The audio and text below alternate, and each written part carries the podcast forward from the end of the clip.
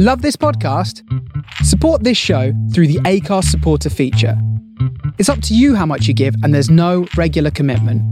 Just hit the link in the show description to support now.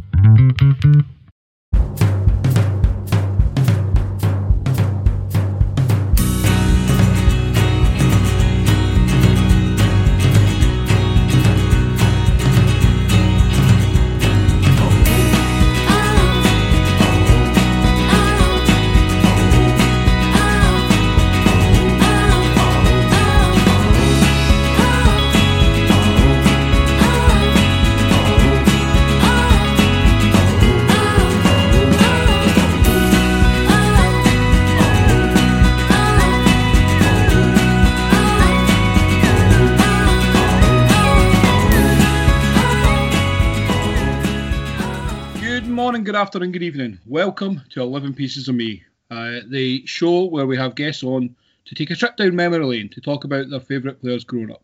Doesn't always have to be the best players, just the favourite players who have gave them memories and moments that they look fondly upon in the past. Um, I'm your host, Ali, and joining me is my tag team partner from the Weekend Review Show again, Dave. How are we, sir? I'm very well, thank you. Are we the are we the New Age Outlaws or the Acolytes? I say New Age Outlaws, but I think uh, Ross takes offence to the Billy Gunn reference. um, we have a we have a first for eleven pieces of me. We have a guest who actually reached out. Um, I put the tweet out on Twitter, um, and it's someone who, for the first time, it's not somebody we've known or from the Man in the Post circle. So um, we had uh, Steve Steve Plunky, is it on Twitter? I think. Um, Steve Plunk. Steve Plunk, that's it. He's just launched a, a brand new Liverpool podcast, Red Sky Pods. Um, so everybody go and give that a follow on Twitter and keep an eye out for all the live stuff.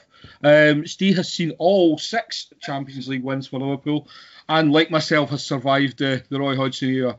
Steve, thanks for coming on. How are we doing? I'm very well, thanks for having me. Uh, it was too good an opportunity to, to not reach out to you, really. Um, my team is full of stars, but before we start, because those are the players that brought me joy. Um, it's an interesting team, and, and, hopefully, as we go through it, um, you guys will enjoy it too. Yeah, I, I'm, I'm sure we will. Um, so, right, well, let's just we'll get started on right away. What formation have you picked, Steve? So I picked a four-three-one-two. So it's an attacking formation, uh, and it's been I've recruited well for that attacking formation as well. You you'll see the method of my thinking when, when it unfolds. You can tell the manager coming at you there when it's a 4 3 1 2, not 4 3 3, not 4 1 2, just uh, more tactical here. Right, I tell you what, let's kick us off right away then. Who, um, who Who's your goalkeeper for this one? So I, I toyed between two, and they're, they're both ex-Liverpool goalkeepers. Uh, I think goalkeepers are a, a madcap bunch anyway. This one's probably the maddest of them all. Um, his antics on on and off the pitch in terms of uh, the, the clown attitude are, well documented. And it's Bruce Grobbelaar. And I think alongside the, the, the wobbly knees in Rome and the, and the handstands at Wembley, we often forget that Bruce Grobbelaar was a decent goalkeeper as well. Cast your mind back to the FA Cup final and the Graeme Sharp header and the ground he makes up to tip that one over the bar. That, that That's a pivotal moment in that game for me. If he doesn't make that, Everton probably go on and win the cup. To be fair, so um, a lot a lot of people overlook his ability. Very very agile. Played football for the fun of it, and that was very very evident. I mean, having served in the Rhodesian army and seen the things he'd seen, football must have been a breeze for him. To be fair, I just liked his, his energy and his attitude and his enthusiasm. Um, yeah, I, I think I kind of expected this one for yourself if you were going to go a Liverpool goalkeeper. Obviously, just been that slightly, slight bit older than me, seen seen more of the team. Um, for me, Grobbelaar, I've seen lots of videos. You know, as you say, the wobbly legs moments, the the highlights of the the cup final on YouTube. But I, I can't really remember much of it. I've definitely seen him play live. I can't really remember many moments for me. Definitely a better goalkeeper than he's probably remembered for, and and probably deserve, should get more praise, especially from Liverpool fans, um, than he gets. Obviously, we've had some great goalkeepers since as well, um, who gave us great moments and, and finals and that as well. So maybe that's the only reason he's probably not looked upon as fondly enough. Um, but no, yeah, just just such a character. Um, I mean, Liverpool were full of them during that era, but yeah, he always stands out. I mean, Grobbelaar for you, Dave. Uh, yeah, I mean, just looking at his numbers here, 440 odd league appearances, I think it was for Liverpool. I mean, that's uh, you know that wouldn't happen to a bad goalkeeper. So he, especially in that era when Liverpool were you know at the very top of the top of the pile for a lot of it, um, obviously speaks volumes about how good he was. I mean, for me, a bit like yourself, Ali, he's a little bit before my time in the sense that by the time I was getting into football, he'd been moved on from Liverpool. Um, and unfortunately, my first memories of him being in, in that court case. And uh, mm. I remember, remember when uh, I probably still do it when when we used to go to court. Um, when news channels used to have that the, the, the caricatures on, you know, the, the, the, draw the people in the courtroom. I always thought that was odd. Why did they do that? That's my first memory of them. Like the, the draw Grobbelaar in the in, in the uh, in the box being being questioned. I think he had a stupid hat on. I seem to remember. I met him not long ago. He came to a, a company I used to work for to do a book signing. Um, and he wasn't very happy, to be fair. I have a photo taken with him, and he was really, really miserable. Um, probably not a great day for him, in fairness, it's come to that. But, you know, going back to the player, he's one of the first goalkeepers that really got into the distribution. And ironically enough, it wasn't with his feet that guy could find anybody in, in his own half with, with an extra set of a throw. He very often launch counter attacks by just picking up the ball and launching it. And, and you know, I think the acrobatic nature of the guy meant that, that he, you know he was he was very agile and, and, and, found things like that really really easy. He got to saves he had no right to get to. Um, he was he was capable of the odd howler. Don't get me wrong. He did he did drop a few. And you're quite right when you say that we we look at other goalkeepers and and arguably you'd say Clemence is perhaps the best Liverpool goalkeeper of all time. And dependent on the, the years to come for Alisson, um, gets over his collie wobbles. Yeah. There's, a there's, a possibility he would be someone that would come into that equate that conversation in the future, but not yet, not ready yet. Needs to uh, needs a little bit more longevity and uh, you know and establish himself as a season on season, um, arguably the best goalkeeper in the world, least former side. So yeah, Grobbelaar often overlooked for me. How much uh, how much impact do you think Grobbelaar had on you know David James, who I don't mean in terms of dropping the odd clanger here and there, but in terms of you mentioned like the distribution. I seem to remember David James was another who could who could throw a ball a, huge distance. Um, huge, wasn't he? Six foot five and made out of stone, you know. So I think physics probably made it easier for, for David James to do those things. Um, just as an aside, I remember going to watch a Liverpool game just before the match. Remember Sander Westerveld? Yes. Yeah. He dropped the ball on the edge, edge of the box and put it in the stand at the far end of the ground. I've never seen a goalkeeper kick a ball like that before. Um, it was insane. And he used to take something off it every single time he drew the ball out. Um, so, yeah, we've had a few interesting goalkeepers. I think David James is another one that perhaps doesn't get the, the credit he's, he's, he's due. Look at his record over the years, his number of clean sheets for teams like Portsmouth and Manchester City, and everyone that's ever played with him all said the same thing that he had the a, a, a ridiculous amount of ability. But in his early career, um, I think he came to Liverpool too early, and, and his concentration wasn't great, and he, and he, made a few howlers. And because of where Liverpool were, the press got on his back. I think he probably came, came to Liverpool too early in his career. To be fair. I think that's a fair shout. Yeah, I was, I was always a James fan, but yeah, he was definitely prone to, to a howler. And I think some other stuff again. I mean, James probably didn't help himself again with being such a character and you know the was it the Armani deal or Versace? Yeah, yeah Armani wasn't it? Yeah. I mean, he, he loved the limelight as well, so it kind of just he, he almost brought the media pressure on himself as well. Um, but yeah, top top goalkeeper. But yeah, I, I love the Grobbelaar shout, and the first person to have him on as well. Um, so yeah, I like that. Excellent. Okay, so on to my back four.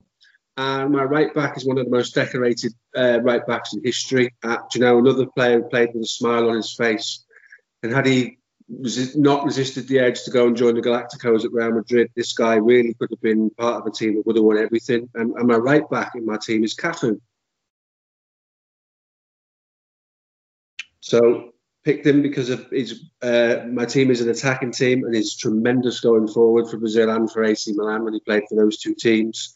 Um, uh, sort of a modicum of consistency. You, you, don't get to play in four World Cup finals if, if, you're not a great player, and arguably the greatest right back, attacking right back we've seen. So um, Cafu for me at right back. Yeah, I, I think probably the most the most commonly picked right back. Um, everything you've said. Um, I think, I mean, even me, me and you have said it, Dave, as well. Probably the the first of the the modern style fullbacks that there was, um, but great defensively as well. Um, you mentioned the World Cups, um, playing for Brazil. It's bit I mean, easier as a defender as such, but still to play in that many, captaining two of them, I believe. Um, yeah. Just, just phenomenal. Yeah. I mean, I mean, Dave, what more can we say about Cafu? Well, that's it. I mean, 142 caps for Brazil. It's uh, it's not bad, is it? he was he was uh, he was incredible fullback. I think him and Roberto Carlos as a pair of fullbacks, and that's you know before even got into their wingers and forwards and all. I mean, you know, the, the, that it was just an incredible era for Brazil and the team, the, the team that they had and the, the players they were bringing through at that time. Um, and we, we, spoke about this on previous previous episode, but that's going to take a while before that's matched. I know they've got you know people like Neymar and Ronaldinho who individually have been you know brilliant, but we're talking like a whole era of players who came through at the same time. Remarkable, mm. really. And it's the fact he played with a smile on his face. When did you ever see him play a game without having a massive grin on his face? And, and it's that enthusiasm and that vigor to play football that I think shone through. When you when you take these these young Brazilians off the streets of Brazil and take them away from their favelas and give them a, a, a lifestyle, um, they're often very grateful for it. None more so than Cafu. And I think you know um, you're quite right. You look at uh, Trent Alexander at the moment, who, who, who in recent games probably hasn't matched the standards that he'd set for himself in the last 18 months. But certainly, if you talk to him about who his influences were at right back, that, that's the guy he's going to say because, because as you say, he set the precedent for being an attack-minded fullback. And uh, he was an eight and a half out of ten every game. I don't ever recall seeing Cafu with a bad game ever. It, it just didn't happen. So um, it's a pretty easy choice to be fair. I'm not surprised other people went that way too. Yeah, no, hundred percent. I um, I kind of feel stupid for not picking him in my eleven. Um, over it all, but I mean, I, I don't regret my choice. I, I am happy with Thuram as my choice, but like Cafu is is is undeniable. And if if you're going for a best eleven, not just a favourite eleven, I, I reckon Cafu's in eight out of ten people's team. If you're going for that as well, um, so no, yeah, excellent choice. Um, on the left back then. Well, it won't surprise you to know I've, picked his, his, colleague, the one you just mentioned. Um, how can you overlook the marauding runs and the free kicks of Roberto Carlos? I mean, when he played for Real Madrid, the link up with Zidane down that left hand side was ridiculous. It was almost telepathic at times. Um, and I think he's your quintessential attacking fullback, isn't he? The, the goals he scored, the, the, positions he got himself into, the pace and power that he played with. I mean, probably the biggest legs I've ever seen on a footballer. Even bigger than Mark Hughes, even bigger than Mark Hughes, and that's saying something. Um, it's it was just his willingness. It was like Zidane always knew where he was going to be, where to put the ball in a position where he could run onto it and not even break a stride. It was it was it was mercurial to watch from both of them. Um, and, and, at Real Madrid, he really was something else. Um, you know, you talk about Galacticos. Um, when he went to Inter Milan, he still played at a very high level at Inter Milan. Still, still was arguably their best player, and another guy that enjoyed a very, very long career at the top. And then to sort of finish off with him, who could forget that goal against France in the tournoi? I cannot believe how far that ball travelled. I don't think Barthez still believes it to today. It was, it was insane. He runs the risk of completely miskicking that ball to, to play that with so much whip to get round the wall and, and, and back in inside the post. What an incredible strike! He, he probably could have another thousand attempts and do it, but it was it was amazing goal. The thing that's the thing though, like I don't think I've seen that free kick done again. No, not whipping it that way. Obviously, we've seen loads of people with their instep go, you know, up and over the wall and whatever. But to hit it with the, with the outside of your foot, so it goes that far wide of the goal and comes back in. I don't think I've seen that happen um, since then. Sure, someone will have, but I, I, certainly don't remember it off the top of my uh, head. It's, it's, like you say, it's the outside of the foot. Any fair there towards the outside of the ball, and he ends up in a snotty It's embarrassing, isn't it? Yeah. Really, really, really push the envelope in terms of just how far across the ball you can go with that. But the movement was ridiculous. I watched it recently because I think Jimmy Bullard tried to replicate it in the John R Arena, John R Reset Arena on Soccer AM.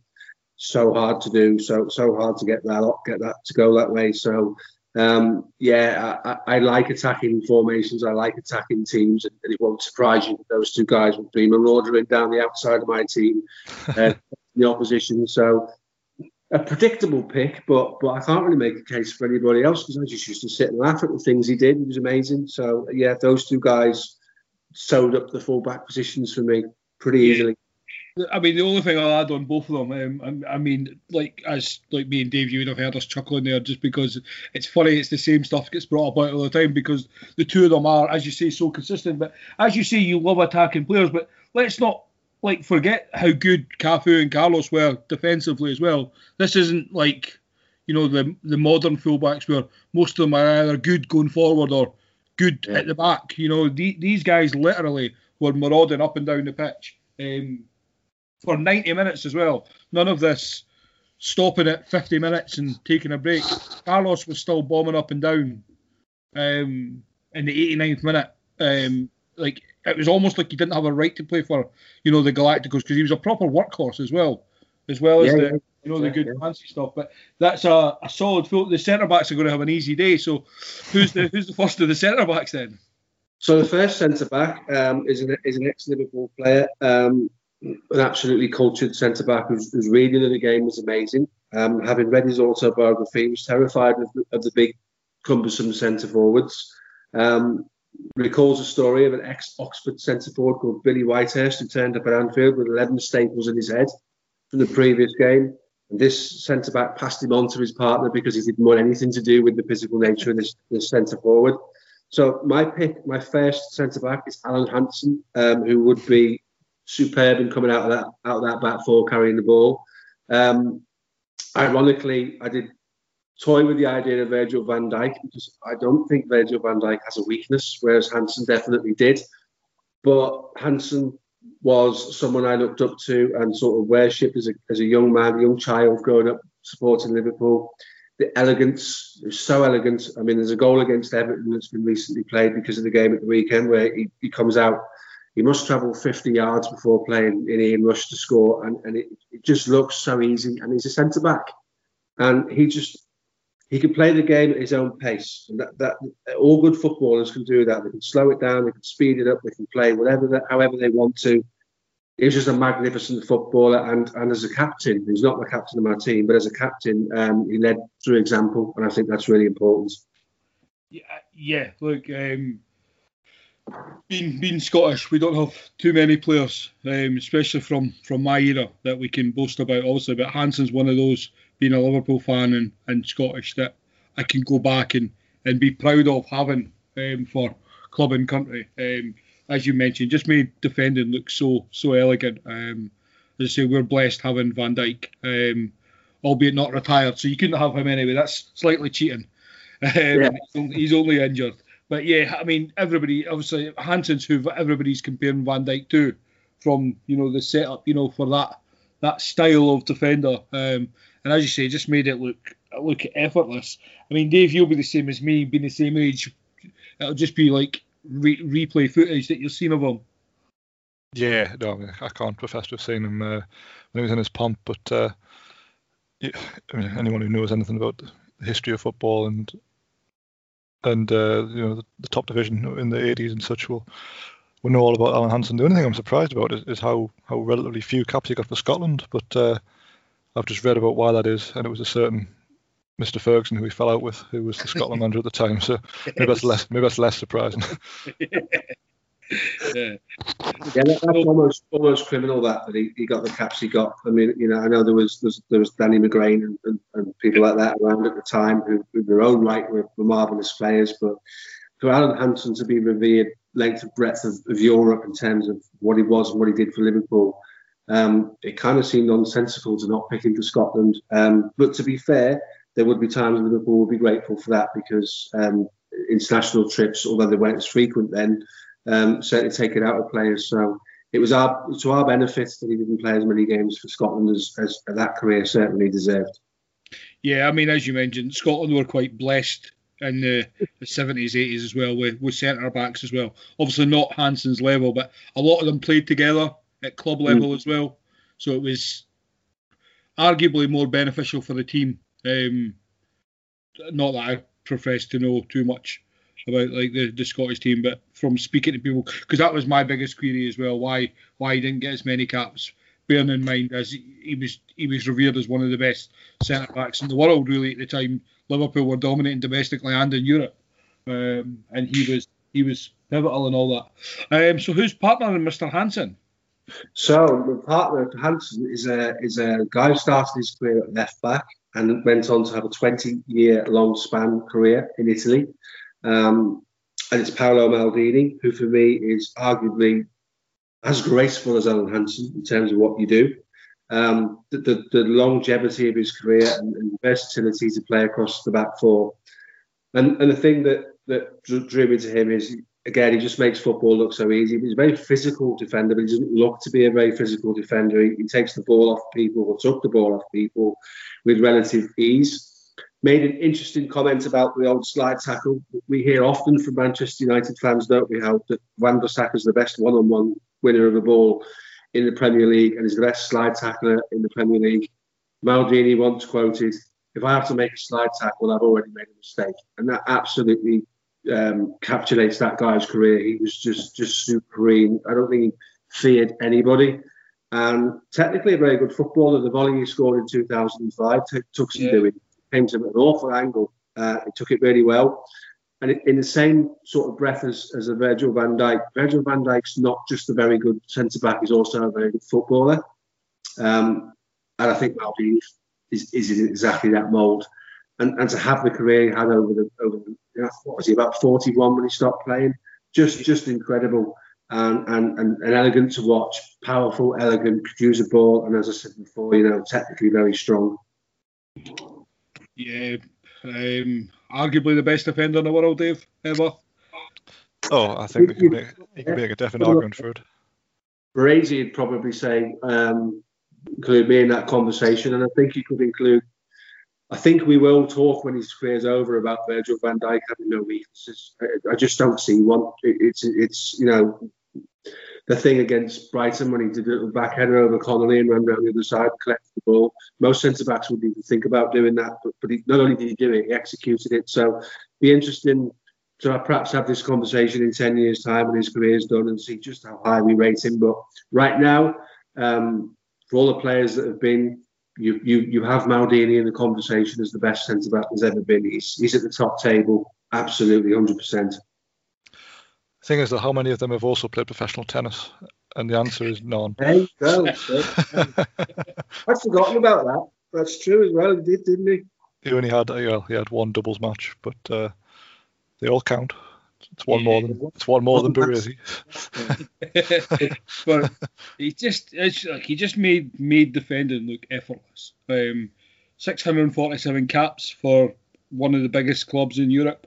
Um, the, the, the the real shame is he never won a World Cup um, yeah. or European Championships. I mean, obviously it's a it's a team game, but you, you just wish somebody like Maldini could have had something like that. Um, obviously, I think he won everything in domestically between leagues and European Cups. Um, he, he, had beautiful hair, which is just that just gives, gives, him a head start right away. You can tell you can tell I'm the balding one, uh, everyone. So I've got I have hair envy of, of somebody like Maldini whose hair still looks the same now, and he's like yeah. 60. yeah. Um, just just wonderful, and, and the the biggest thing is you, you just felt sorry for his sons because they were never ever going to live up to to Dad. Um, I I had Maldini as my left. No, yeah, I'm the same as you. I had him at centre back. A lot of people have picked him as their left back, um, doing this, but I had to get Carlos in like yourself, so I I moved him at centre back. Um, but yeah, the, the line of the the slide tackle ones is is for me. That's what I think of defending as well. Um, if you're needing to make lunging challenges, for me, you've already made a mistake. Um, Absolutely and, spot on, that, isn't it? Absolutely, it's a it's a great it's a great um, it's a great quote, isn't it? It's one of football's great quotes. Yeah, no, I I, I love the Maldini pick. Um, right, let's move into the centre of midfield. How are you lining up the the three? Right, so in the centre of my midfield, in the centre, sitting sitting slightly deeper, this guy's going to be my captain. And again, we go north of the border. My first love affair with a footballer in terms of breaking my heart when he left the football club. And my captain and my number six is Graeme Souness. Um, a born winner, the best captain Liverpool Football Club have ever had, could dismantle teams all by himself, and often did. Um, we signed him because we played against Middlesbrough and he got in an altercation with Jimmy Case. He had Jimmy Case on the floor and he was showing him his fist. And it was just just a pivotal moment for Liverpool to say, right, okay, there's there's our next midfield general. You dare not turn up and play 100% with this guy as your captain. I know Roy Keane did it years later for Manchester United, but Graeme Souness expected nothing but 110% um, from the players around him. And what is really unique about that is this guy was a champagne Charlie. This guy used to eat oysters and drink champagne like he was going out of fashion um, and obviously paid the price with, with his health in, in latter years when he was a manager at Liverpool had a bypass operation. But when he signed for Sampdoria in '84, I was crestfallen. I, I could not believe that player was leaving our football club. He was, for me, arguably, and well, not arguably, for me, the greatest captain I'd ever seen. He, he led that team, and they dared not um, match his standards. And I, I, thought it was incredible, Yeah, I mean, Dave Souness for you? Um, well, obviously I can't disagree with what you've said about him as a as a captain and a leader. Um, I think against a daft memory, but I think we all remember the back pass from about 80 yards, um, which would be laughed at nowadays. But that was his mentality: is that we what we've got, we hold, and we're going to win because you know we're not going to give anything away. And that means pass back your goalkeeper from your own half, um, or the opposition's half rather, um, then you know so be it. And that was that's the winner mentality, which not that many people have got. Um, you mentioned Keane there, obviously a great example, but Souness was uh, he was a leader of men. And why do you think it didn't work out for him as a manager, um, particularly? Um, I know he had some success, but probably not as much as he would have hoped. I think with with the manager thing, he'd been to Italy and seen the new regime with the, the dietitians and the healthy eating and the change in the lifestyle. When he came back to Liverpool, he didn't want the Liverpool job initially. He turned it down and then and then rang up retrospectively after the, the situation at Rangers and said, if that job's still available, I'd like to come and have a conversation. So he turned up at Liverpool. What he did is he inherited an old team with Molby, Barnes, and Russian, who were all on ridiculous salaries and coming to the end of their career and it tried to change too much too soon. They used to have beers the, under the seats on the coaches. He took all that away. He tried to do away with the boot room to take the continuity side away from the club and try to take it forward. Don't forget, these are the same things Arsene Wenger did 15, 20 years later, and he's he's claimed for them. But Souness probably tried it too early. He tried too much too early. Um, obviously the I, have listened to a podcast recently, and I don't know if you guys have checked it out, where, where he's quite he speaks in detail about the newspaper article that did so much damage to his credibility. He was lying in a hospital bed when that was published and never said it could be. Um, so I think that that's a difficult one. How you how you get through that, given the, the, the paper that it was, and, and, it was published on the anniversary of Hillsborough. Um, so it was a dreadful situation to find himself in. I, I wish he'd been a little bit more patient. Um, some of his signings didn't work. Liverpool hadn't won trophies for a couple of years. He came in, he tried to do too much too soon. He tried to restore Liverpool back to what it was. You're not going to do that signing the likes of Mark Walters and Paul Stewart, who, all due respect to those guys, were great for, for, for Rangers, Aston Villa, and Tottenham, respectively. But they were not Liverpool players. Um, nobody could have come in and followed Dalglish. For me, Dalglish leaving was the end of the Halcyon days, the end of that era. It's kind of like what Manchester United find themselves doing, trying to replace Alex Ferguson. Football's cyclical. That was the end of Liverpool's cycle. We didn't plan for the future. We didn't plan for the advent of football being a business. It was always a sport to us, and five sides we were all we were interested in. Whilst our, our sort of competitors were building brands and 70,000 seater stadiums over in Manchester. So when when when football took a turn towards businesses, we were not prepared. Um, but with regards to Souness, bit more patient approach. Maybe came into the job at the wrong time um, in terms of where the squad was at. Because he was a, a, a dogmatic, stubborn man, I think that really worked against him in terms of trying to change the structure of the football club and take it forward. Um, obviously, we won an FA Cup with him It's a shame. It's a shame that that taints him because as as a player, all of my family and all of the people that I know that speak of him uh, hold him in ridiculously high esteem. It's just tainted a little bit by what happened as a manager. Well, fair enough. I mean, he was he was a, an awful manager for us. Um, so was Dalglish, though. So um, maybe we've learned our lesson and we'll stop appointing your, your, stop appointing your managers our managers. yeah, no. On, on I think um, you know that that fair old question of you know which ex player would you always bring in at the current team, and I think Souness for me is always going to be the the one. Um, he's he's always that player, that that type of midfielder that that we really missed throughout the years. Um, just that that natural born winner. For seeing him live, unfortunately, I only seen him at Rangers where he was more just full on hatchet man. You know, the the football almost had gone. Um, mm. But watching back, I, um, I just like you, you you've summed it up perfectly. There's nothing more I can add like articulately. Is just just a natural winner. You know, just those are. I mean, in my lifetime, Roy Keane is by far the best midfielder I've watched put in performances. That leader, that winning mentality. Don't get me wrong. There's obviously there's moments where they the the, the, the challenge on the the Man City boy and that, but just like Keane basically is the the follow on of Souness of that you know the modern era and just just frightening, frightening players. And yeah, I think if I had seen him more live, I think Souness would have been in my team. Um, but as I say, for my the, for my viewing that I got to see in my lifetime, he was at Rangers, and I'll never pick a Rangers player either. I just I can't do it. I'm um, I'll, I'll, happily admit the the, the biasness there. Um, but no, great shout, great captain. Um, who's leading? Who's standing beside him? So on the right hand side, and, and, for me this isn't even a debate, is the greatest footballer that's ever lived, and it'd be Diego Maradona. Um, what can you, what hasn't already been said about the man? Um, on the pitch, an absolute genius. Off the pitch, an absolute nutcase. You know, but, but you don't get one without the other, do you? Um, single-handedly, and I do I do believe single-handedly took Argentina to a World Cup and then to a final into consecutive tournaments. The, the, team that he played with when they won it, not great. And, and if you watch the reels, the run backs of those things, he created chance after chance, which all ended up in the stands and, and, beyond, and, and going out for goal kicks and things. I don't blame him necessarily for what happened in England.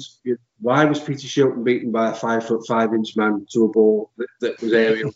Why is the goalkeeper beaten by a, guy of that stature? That, that's the first thing you need to look at. Yes, it's dishonest. We've seen that over the years. Thierry Henry did it against uh, Ireland. Cheat to players do, players do take opportunities to to bend the rules a little bit, but then 10 minutes later, the second goal is, is, is one of the best goals any of us will ever see. Uh, and it just goes away from people like they're not there.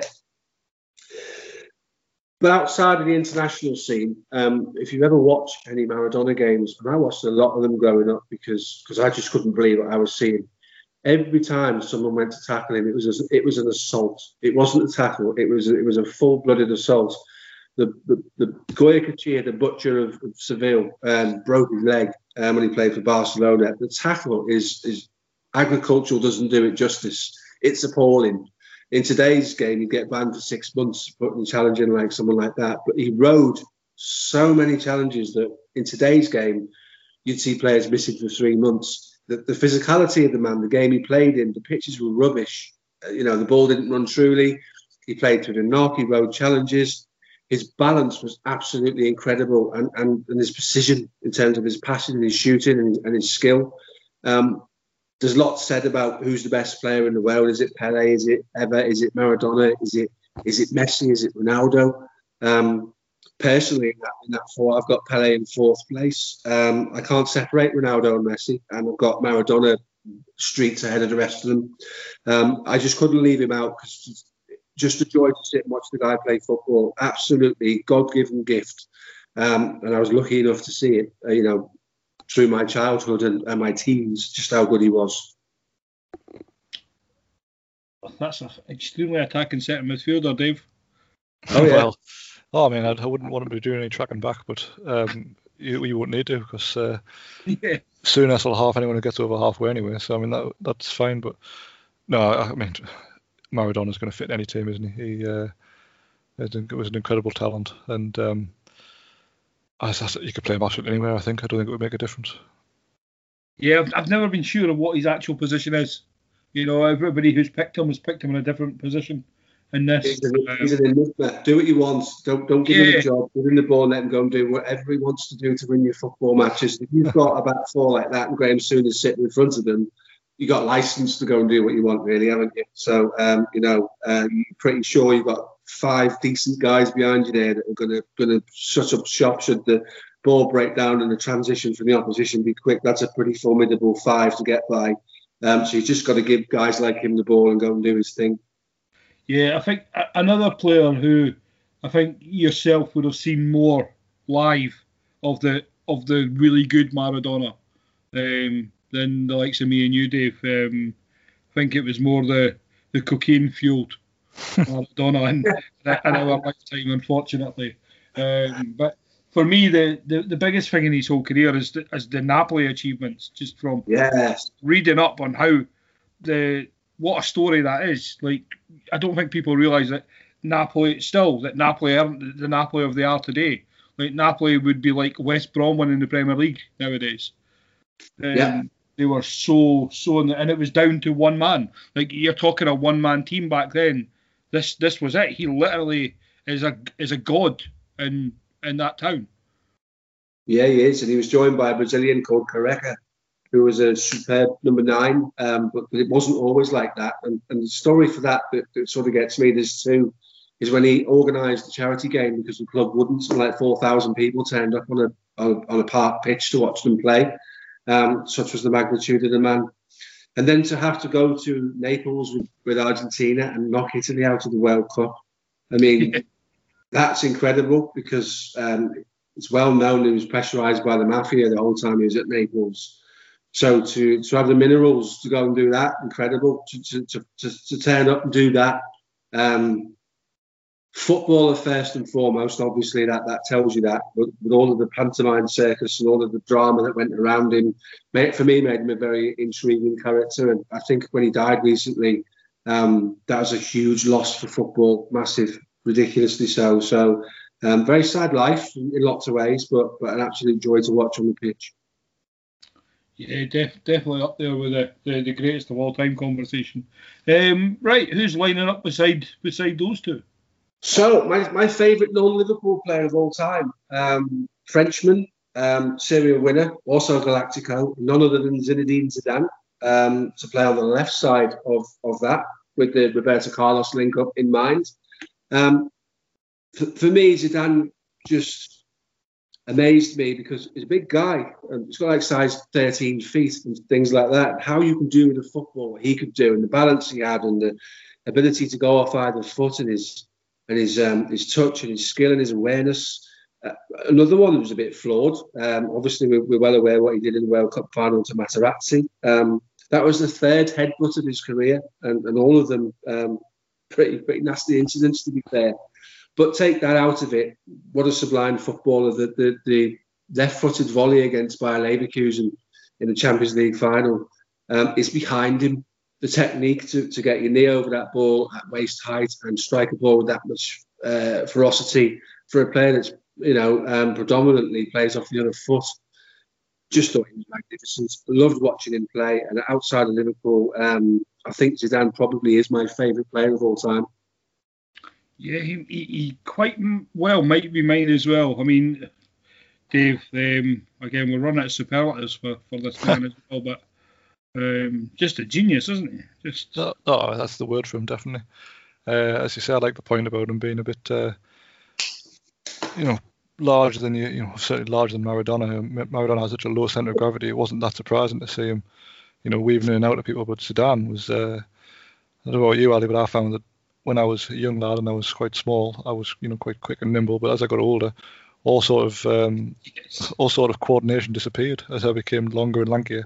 It, um, to you know, could barely stand up whilst kicking the ball, but Zidane seemed to make it look very easy. Um, so I think we all know that the the goal in the Champions League final at Hampden was uh, Yeah. And what a goal that is. I've read quite a bit on him about his career, and in the early days, he doubted himself. When he was at Bordeaux, he had opportunities to go to bigger clubs and turn them down because he didn't actually believe in his own ability, which is which is insane uh, for a man of, of, that ability. He definitely had the, the sort of uh, Mediterranean temper, didn't he, with the with the Algerian link to his family. Yeah. Um, certainly capable of losing it once or twice. The story how he signed for Real Madrid makes you laugh. You guys probably know he's passed a handkerchief by the Real Madrid chairman saying, "Would you like to play for Real Madrid?" And that's how it, that's how it came to pass. And um, you couldn't get away with that today, could you? you would find yourself in all kinds of hot water. Um, no. I was gutted he left Juventus because after after Heysel, because I had friends at Heysel, and I won't, I won't dwell on that because it's not a great subject. But I had friends at Heysel, and, and, and a lot of us developed a soft spot for Juventus because the clubs needed to come together after that. And when he left Juventus to go to Real Madrid, I was kind of gutted because I kind of liked that midfield. Uh, well, the three of the four, well, four, Camoranesi, uh, Nedved, Davids, and, and Zidane for me was was a was an absolutely supreme midfield. And I was I was genuinely gutted when he, when he left to go to Real Madrid, but his career really flourished there, didn't it? He went from from being absolutely brilliant to, to uh, one of the best players we've ever seen. So it's just graceful. Such a big guy, the way like you said, weaved in and out of people and changed his direction and his awareness of people around him and little flicks and touches. You know, the the, the, the Panenka World, World Cup final uh, yep. penalty that goes in off the underside of the bar. You, you've got to have something about you to try that in the big, one of the biggest games you'll ever play in your life. So um, kudos to him for that. I just thought he was a magnificent footballer and I, I loved I loved watching him. So it's very, very easy for me to put him in my midfield three. Yeah, I mean, I was delighted he signed for Madrid. Madrid were always my my foreign team, if you like. Um, I loved the white kit. I just it was one of the first kits I seen on TV um, when like the foreign team started playing, and I just fell in love with the, the pure whiteness.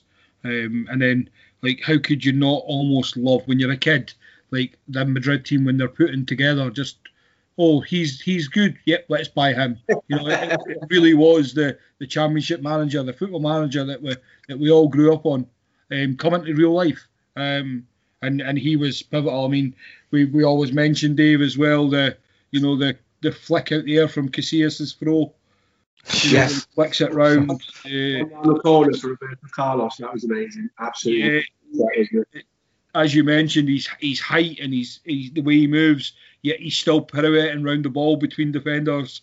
Um, just yeah, just again one of just an all-time great. Um, and I said it's probably not the best way to go the last time he was mentioned, but I think as Dave says, I mean the way he was sent off in the World Cup final, I think maybe it is the way. If, is the way if you're not going to win the thing, that is the way to end it. You know, it's never going to be, it's never not going to be spoken about. It's just you know, it's just a perfect example of the the crazed genius that he was. Absolutely, that, that added a cult hero to the football, didn't it? Really, you know, going against somebody that insulted your family and what have you, and um, very, very capable man of, of that. He, he, did it twice for, for Juventus, uh, getting long bands for button people. So obviously fancied himself with the forehead, didn't he? So, um, but you know, yeah, you're right. It was um, it was a spectacular way to end your career, uh, if nothing else. And, and it didn't didn't damage him for me. It kind of it kind of added a bit of comedy to the end of his career. You know, it was, it was strange. Yeah, it, it, almost adds to the to the to the man, doesn't it? It just it, it gives you that that edge to talk about. But no, this is absolute phenomenal team so far. Like just star-studded. Um, so who's the who's the link between the strikers then? The, right. the, the attacking midfielder. Well, this guy is, is my hero, and I'll never have anybody ever say a bad word about him. And it's uh, Sir Kenneth Mathieson at Dalglish. Um, what can I say about him? He is Mr. Liverpool, um, and obviously he's Mr. Celtic too for the for the for the Scottish contingent. Um, it's not just about the football; it's about the man what he is and who he is and what he represents for Liverpool. When we had the tragedy of of, of, of Hillsborough, um, that guy held the city together by linking the football club to, to, the tragedy in the way that he did by attending all of all of the funerals. Um, on the day he resigned as manager of Liverpool Football Club, I promise you, I said nothing to anybody for 24 hours. I was absolutely numb. Um, but going back to the player, Graeme Souness has played in Italy with Maradona against Maradona against Zico, who he says is probably the hardest player ever played against. But credits Dalglish with the best footballing brain because he'd pick the ball up and he would be the team would have moved on three passes by the time he received the ball. Such was his awareness of what was going on around him. And you only have to ask the likes of Ian Rush how good Kenny Dalglish was. That was a, a, a, prolific partnership, wasn't it? Um, what a, what a fantastic footballing brain that man had. Not blessed with, with pace, not by any stretch of the imagination. Tailored his game into shielding the ball, protecting the ball, finding his teammates, and scoring world class goals. Some of the goals he scored with the terrible footballs that they played with, on the terrible pitches that they played with, on. Um, I could never put a team together of my favourite players without including Kenny Dalglish. It just, just that guy just is everything in terms of my footballing experience over the years and, and who I hold in the highest esteem. Kenny Dalglish goes with the title of Mr. Liverpool for me, and I just, just there's no way I would pick this team without the the ability and the creativity and, and the skill that, that guy had was was insane. And and probably 20 years before its time, what would he be worth in, in the transfer market today? You, you couldn't put a price on him, could you? Yeah, pretty much. Yeah, this is this is a player that I I broke my own rule um, of not picking players that I hadn't like you know personally seen, um, but I couldn't not have him in. Like he's he's arguably the best player Liverpool have ever had. He's arguably the best player Celtic have ever had, um, and not just having played for them. You know, his performances made him the best player at each club. Um, he's without a shadow of a doubt Scotland's you know greatest ever player. Um, just phenomenal. I mean, he, he was excellent in his original spell for us as a manager. Um, he did what he needed to when he came back. Um, as a manager. Um, it, it, he should never have been given a new contract for me at the time. But again, he did what he needed to do. Even when he was he was sacked, you know, there was no. He just handled it with utter, utter class and grace, as as you mentioned. Like I think there's no denying um, the man in general, like just his his personality. I've just finished reading Andy Robertson's book and mm. the way he talks about him um, as a mentor, you know, around and Kenny Dalglish and his wife picking up Andy Robertson from the airport um, to take him to Anfield. I just think it says everything you need to know about the man. I mean, Dave, again, obviously not your greatest memories as a manager for your club, hmm. but um, more the more the player Dalglish. Yeah, well, I mean, again, a little bit before my time to see him uh, see him live as such, but uh, again, a bit like Hansen, anyone who knows anything about football in that era know him as a as a wonderful player, um, and I, I think it's very poignant the point you made about how he united the city um, during and after Hillsborough, um, because he could have he could have you know kept his distance and not got involved as he did, but he, he did, and uh, I think he sort of blazed a trail for the likes of you know Rafa, who in years to come, I think he donated quite a bit to the charity, if I'm not mistaken. Um, and I don't. I think if Dalglish hadn't done it, I don't think others would have done it in years to come either. No, yeah, he did, no. definitely set the way, didn't he? Yeah, he sure did. He sure did. There's the, there's no superlatives anymore that, that, could quite cover his career. I think we've used them all repeatedly, haven't we? Um, just just a phenomenon. And when I watched him play, it's like he had the ball on a piece of string. You know, I sat, I stood on the Kop with with with with guys 20 years older than me, you know, gasps with with in, in, you know, incredulous things that he did with the football, cutting across the ball into the top corners, right or left foot, it didn't really matter. Um, sticking his backside out, protecting the ball, and always being aware where his teammates were. Um, it just just was an absolute phenomenon. I'm very fitting that in 1986 he scored the winning goal in, in the league campaign against Chelsea with, with the chest and, and, the outside of the right foot volley uh, down at Stamford Bridge. Um, really, really poignant moment for him, and probably well deserved. Well, not probably. That's well deserved. If you could have picked the man to score your winning league goal on the year we did the double, you would have picked Kenny Dalglish, and, and that's how it came to pass. So, um, yeah, that guy is is my sporting hero. No, um, absolute perfect pick. Um, right, the the two I'd say the two fun positions, but we've had quite a bit of fun throughout this team. Um, let, let's take the first striker then.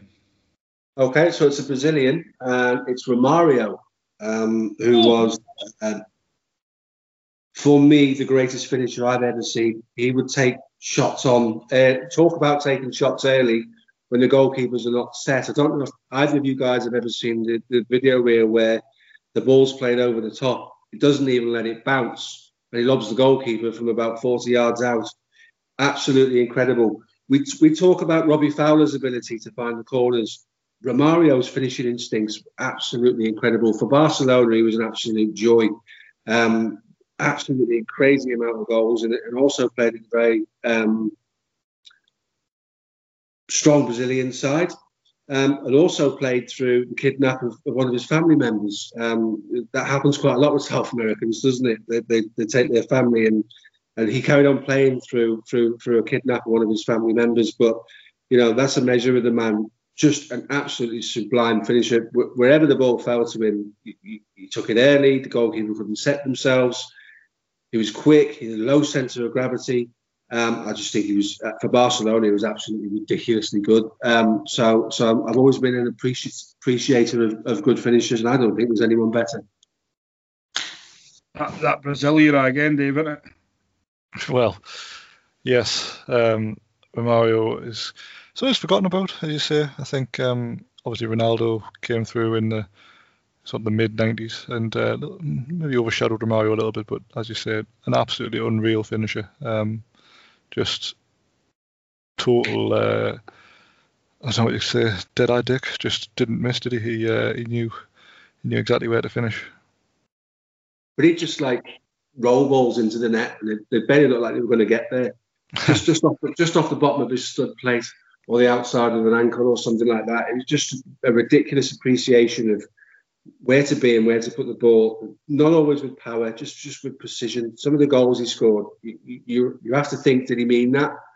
Because it feathered the ball around the goalkeeper, and as I say, it, it barely crossed the line. But the, the the, the idea to do that in in, in real time, um, the intelligence of, of understanding where people were around, his spatial awareness to, to create time and space to do that was was absolutely ridiculous. And, and, and I think you know if I was having my favourite team, and again sitting watching his goals was, was, they were ridiculous. They were like they were like similar to Robbie Fowler, but on a slightly different level in terms of, of the, the things he tried, the things that came off. And I think I don't know if you guys ever remember when Manchester United played away in the World Club Championship, and someone the ball was played into them, and he, he touched it with the outside of his left peg, went round the back of Gary Neville and scored those are the types of things that Romario was doing, and those are the types of things that, that Brazilians picked up on and wanted to do and wanted to learn. And I suppose if you speak to people like Ronaldinho and players like that, Romario will be right up there in terms of the, the people they looked up to as they were coming through and growing into senior players themselves. Yeah, I think I think you summed that up pretty well for Romario. I think he's almost the forgotten man of that Brazil team because I don't know why. Well, barring Ronaldo, but obviously even from my recollection, you know, I'm I'm thinking of the Rivaldos, the Bebeto. Romario would probably be one, you know, if I'm trying to list, you know, like the 11, you know, if you're trying to name them in a short yeah. period of time, he's probably the one you'd forget about. But yeah, he was just, it was just so efficient. As you say, the finishing was was clinical, and I mean, obviously we've been blessed as, as Liverpool fans to, as you mentioned, the, the Fowler, um, who for me in my lifetime is just a the best finisher I've seen, as in just a pure finish. And yeah, Mario probably deserves a lot more praise than he gets.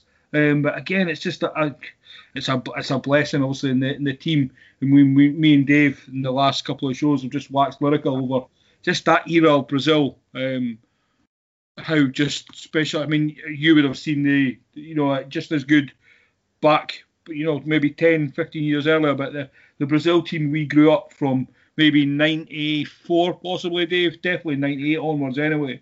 Having, you know, that, that group of players was just, you know, there wasn't a bad player among them almost. Oh, no, exactly. When you think, obviously, Romario, Ronaldo, even people like Edmundo were yeah not uh, not able to command a place in the team, and he was incredible talent. So, yeah, they've always had uh, such so many options.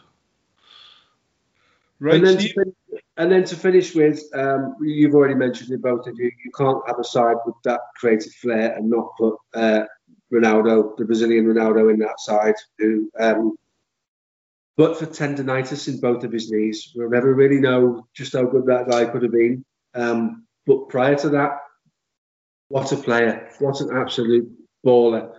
The step overs. I've, I've, I've seen a video clip of the French uh, World Cup team talking about they don't know how to handle him because they don't know which way he's going to go, they don't know which leg he's going to step over with, which one he's going to drive off.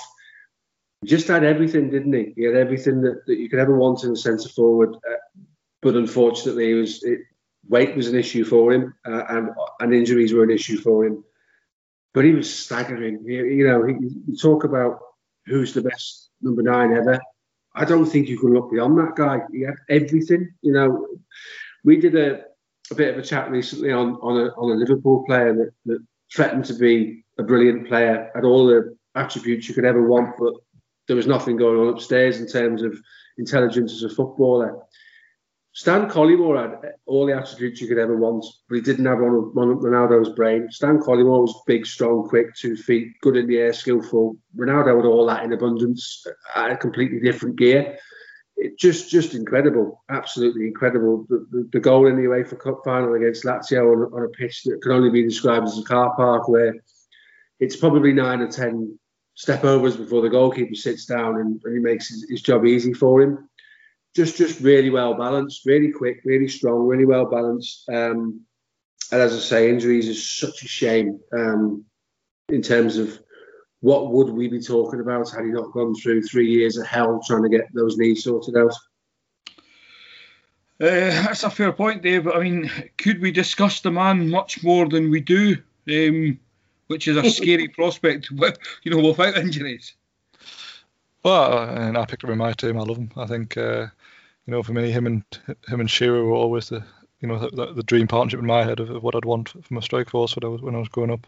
Um, I think I mentioned this when I did mine, but we were very heavily linked with loaning him from uh, from Inter Milan, obviously. So Bobby knew him very well from, from Barcelona, um, and we tried to bring him to Newcastle on loan um, when he was recovering from an injury.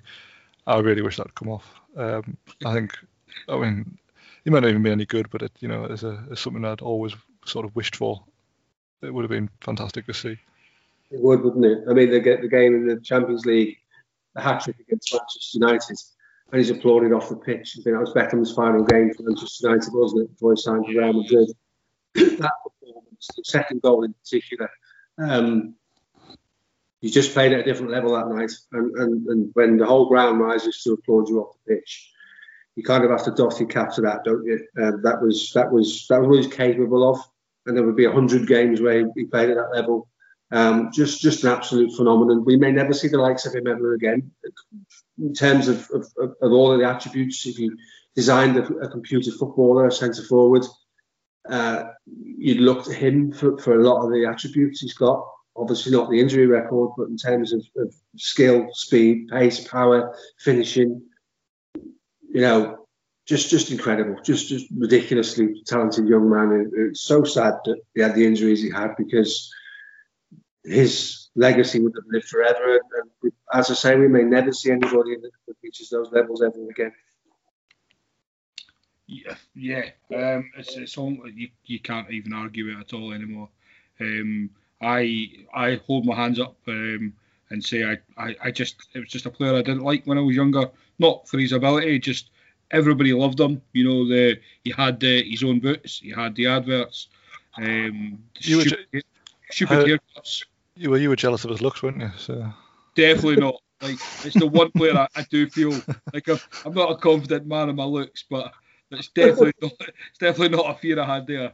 Um, but just like if, if any young person now growing up who wants to be a striker and wants to play at the top level, you know, I, I, I wouldn't recommend the, the probably the training and the lifestyle habits, but if, if you want to learn like what a striker is, like that's that's your man. Like there's not even it's not even up for debate. Um, I think hands down, not even close, the greatest striker football has seen, um, and that's with like the crippling injuries. Um, that season he had at Barcelona, um, I, I, those numbers are ridiculous. Like we talk about the Ronaldo Messi numbers um, in today's game, but when you think of the defenders and the pitches that they were playing against, um, like Ronaldo and Messi are doing it against literally like farmers sometimes, um, and scoring eight goals in a game. You, you know, Ronaldo, Brazilian Ronaldo, is, is rounding goalkeepers on pitches that have no right to be played on, um, putting goalkeepers you know flat on their butt. Um, just just an absolute special special talent, and I don't think we'll ever get bored of having him in teams. And I think he will by the time we ever stop doing this this show, whenever it is, he will go down as the, the easily the most picked player, um, and and rightly so in it because the joy he brought, um, especially probably it's hard to say more so our our our age, Dave, um, but the fact that we were kids growing up with that, so we probably didn't appreciate how good it was. It was just that that sheer enjoyment over the you know the the tactical and the the knowledgeable side of the game. You yeah. just just couldn't legislate for him. It didn't matter who you who you, who you put him up against. It, they couldn't deal with him. They just didn't know how to deal with him. Uh, it, it, was it was it was like he had attributes, skills, and, and, the level that no one else could, around him could even get to, and that included the defenders. At times, he just just mesmerised. What mesmerised you is quick feet, his balance, um, directness.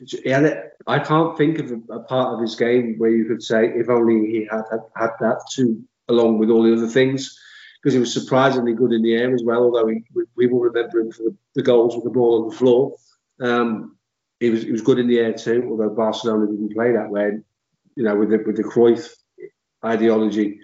Um, it was not about slinging balls into the box, was it? It was about creating angles and triangles and and and you know creating opportunities for teammates to run onto balls and things. It just it just was ridiculous, and, and you're quite right. Justifiably, will be you know if you do another hundred of these, good chance of being 85 of your teams, I would imagine, because it's just, just insane good. And, and you shouldn't overlook him, and he shouldn't be ruled out of anyone's team because different class to anything else we've ever seen.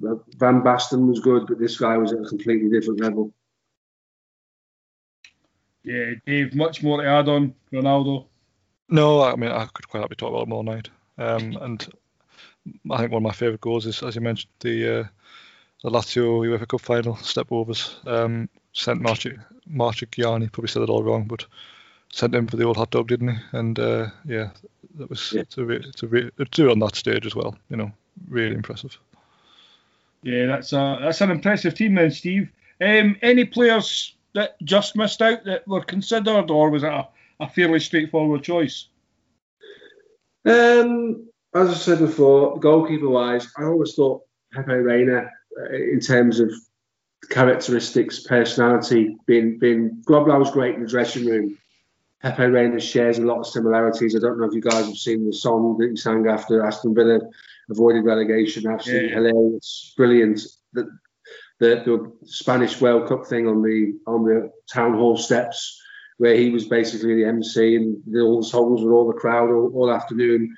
What what a great guy to have in, in your dressing room. So he, he, he probably would have been quite close um, in terms of, of goalkeepers because I, I, think goalkeepers need to be characters. Grobbelaar certainly was that, um, an absolute character. Um, up front, I, I, I, I looked at Alan Shearer as opposed to Romario maybe. Um, I just I just always watched Romario in awe of the way he finished. I played up front of my football career, and, and, and I thought I could finish. You know, this guy was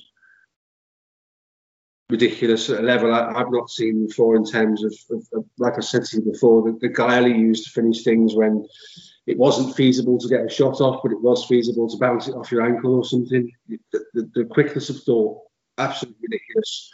Um, could have looked at a Beckenbauer even to go in there, but but I didn't see Beckenbauer play. I'd be going off hearsay. So when you say come and do, give us a team that are people that you like, people that you saw, every single one of those players put a smile on my face, and in some cases more than once, most of them.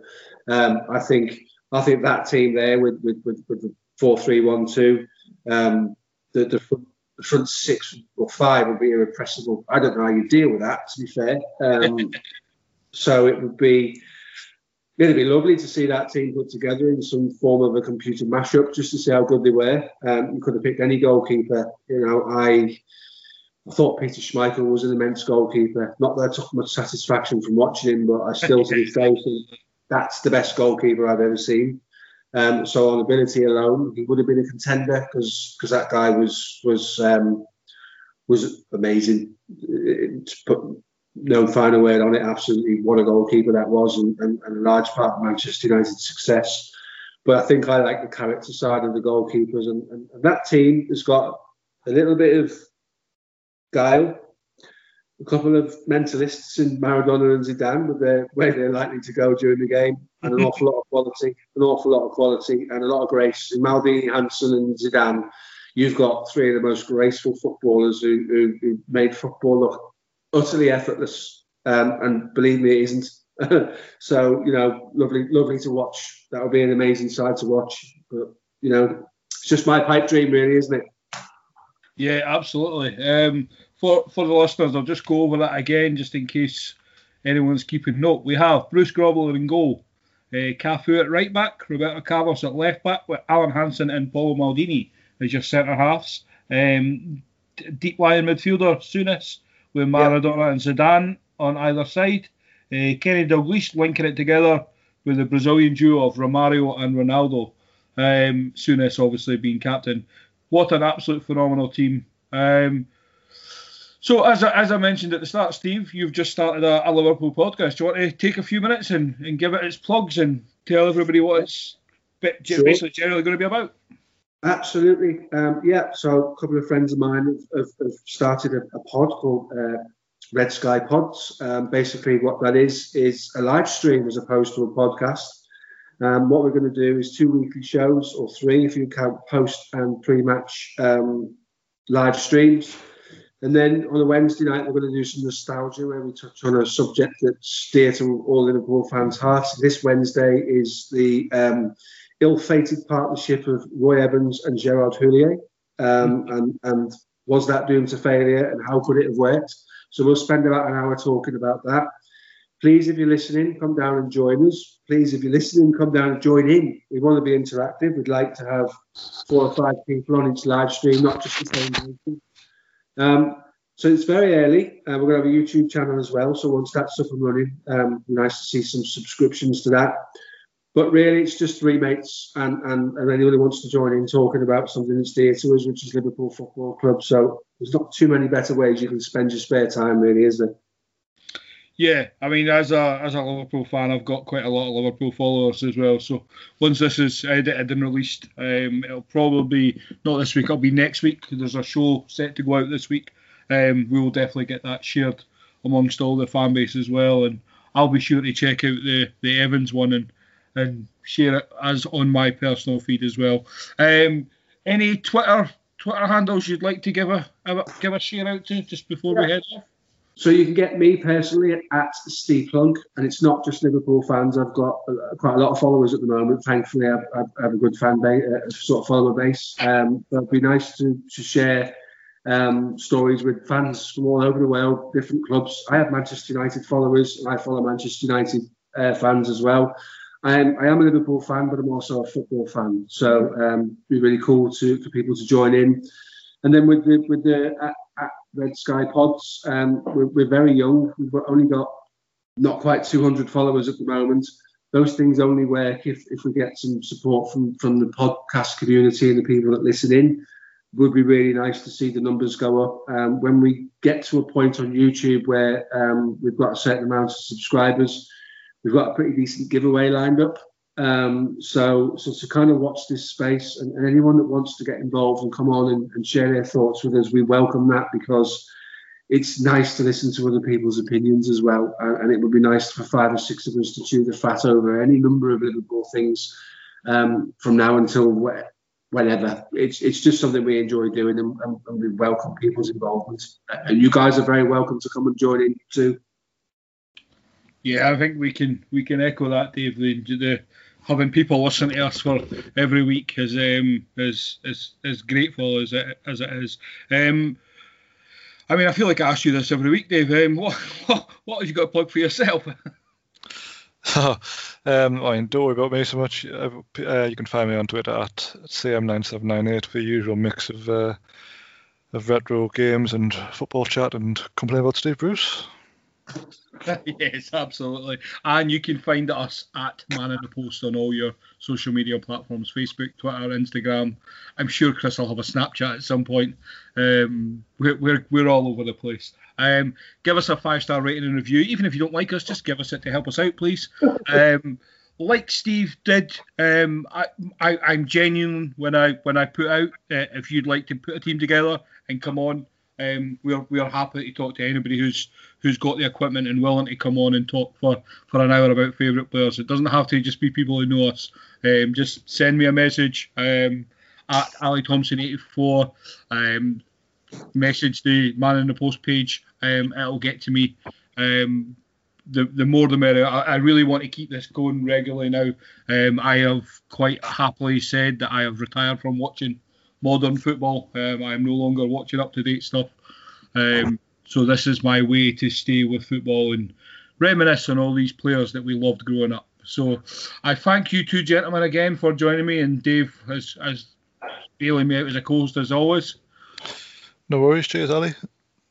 Thank you very much for having me, and, and, and I'll and I'll be sure to promote what you guys do because I think that's really really brilliant idea. Um, I've really enjoyed it. It's like that thing they do on Sky, isn't it, where they get the ex-footballers to write down their teams, and it's kind of felt a bit like that and I've really, really enjoyed it. And you two are proper nice footballing gentlemen. So uh, thanks for having me. Very grateful to spend some time with you this evening.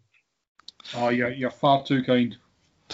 and oh, so anyway, that's a, a good try from us.